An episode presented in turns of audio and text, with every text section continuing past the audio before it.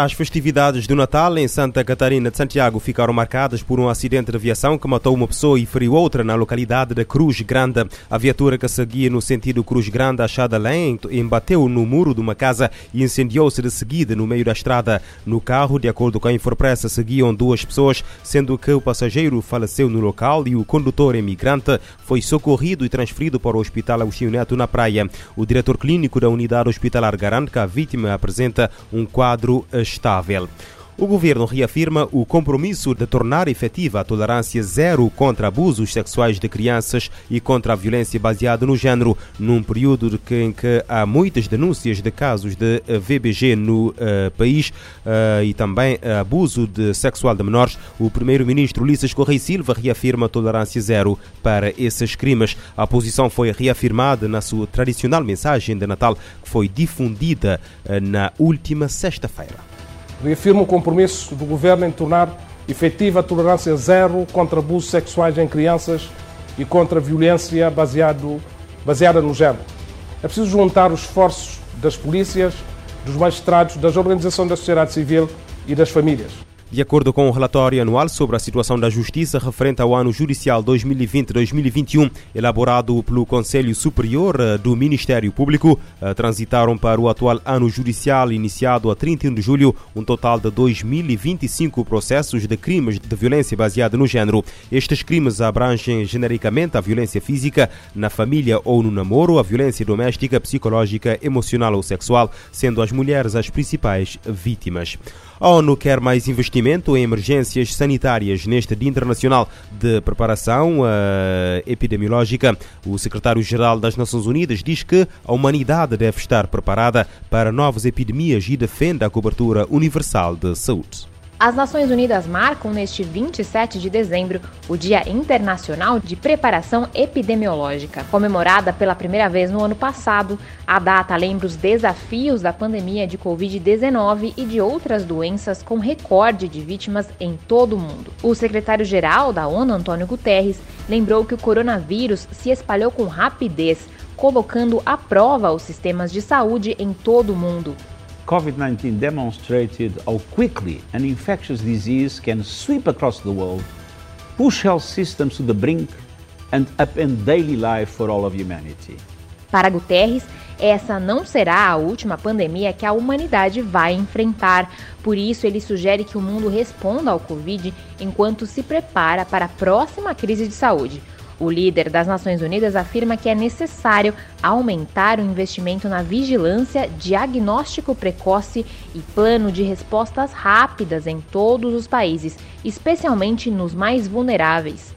Ele também reforçou a importância no acesso aos cuidados de saúde primários e intervenções que salvam vidas, como as vacinas para todos. Guterres adicionou que a cooperação global é fundamental it means building global solidarity to give every country a fighting chance to stop infectious diseases in their tracks. No Dia Internacional de Preparação Epidemiológica, o secretário-geral pede que sejam dados o foco, a atenção e o investimento merecido ao problema, a fim de alcançar uma cobertura universal de saúde. As Nações Unidas lembram que a cooperação internacional e o multilateralismo desempenham um papel importante na resposta às epidemias. A ONU reconhece o papel e a responsabilidade dos governos e demais partes relevantes no enfrentamento dos desafios globais de saúde, especialmente as mulheres, que representam mais de 70% dos profissionais do setor. A data foi instituída pela Assembleia Geral em um convite aos governos, sociedade civil, setor privado e cada indivíduo a transformar a pandemia de Covid-19 em uma oportunidade de recuperação e reconstrução. Da ONU News em Nova York, Mayra Lopes. O secretário-geral da ONU, António Guterres, quer mais investimento em emergências sanitárias e lembra que o coronavírus espalhou com rapidez e colocou à prova os sistemas de saúde em uh, todo o mundo. Em Moçambique, nove pessoas morreram e 12 ficaram feridas na sequência de um acidente rodoviário que envolveu um veículo pesado de passageiros e um pesado de mercadorias na província de Sofala, no centro do país. A notícia foi uh, confirmada este domingo por Dércio uh, Chacat, porta-voz da Polícia da República de Moçambique em Sofala. Um auto pesado, tanto de passageiros, teria embatido contra um outro auto pesado de mercadoria que se encontrava estacionado tanto fora da faixa de rodagem devido a deficiências mecânicas. Deste acidente tivemos como consequências 12 feridos, dos quais 6 graves e 6 ligeiros. Tivemos também no registro, infelizmente, de 9 óbitos que se faziam transportar neste auto de passageiros. São até esta altura aventadas como causas deste acidente a velocidade excessiva por parte do condutor pesado de passageiros, mas também a desatenção relativamente ao que era a sinalização do veículo pesado que se encontrava estacionado, motivado por deficiências mecânicas. E o Hospital Central de Maputo, a maior unidade sanitária de Moçambique, volta a lançar um apelo para que os cidadãos doem sangue. A medida visa responder às necessidades de um Natal e ou festa da família no país, marcado por acidentes de aviação, traumas resultantes de agressões físicas, entre outros fatores. O apelo foi feito em entrevista à RFI pela médica Madalena Manjat. A partir da segunda-feira, o serviço de banco de sangue deste hospital estará aberto todos os indivíduos saudáveis, acima de 18 anos, dadores e familiares ou conhecidos de doentes que foram administrados sangue nesta unidade sanitária, possam se dirigir ao banco de sangue para doarem este precioso líquido, para estarmos preparados mais uma vez para a próxima quadra festiva. Temos notado que frequentemente os doentes admitidos por trauma direta ou indiretamente, estão sempre ligados com o consumo do álcool.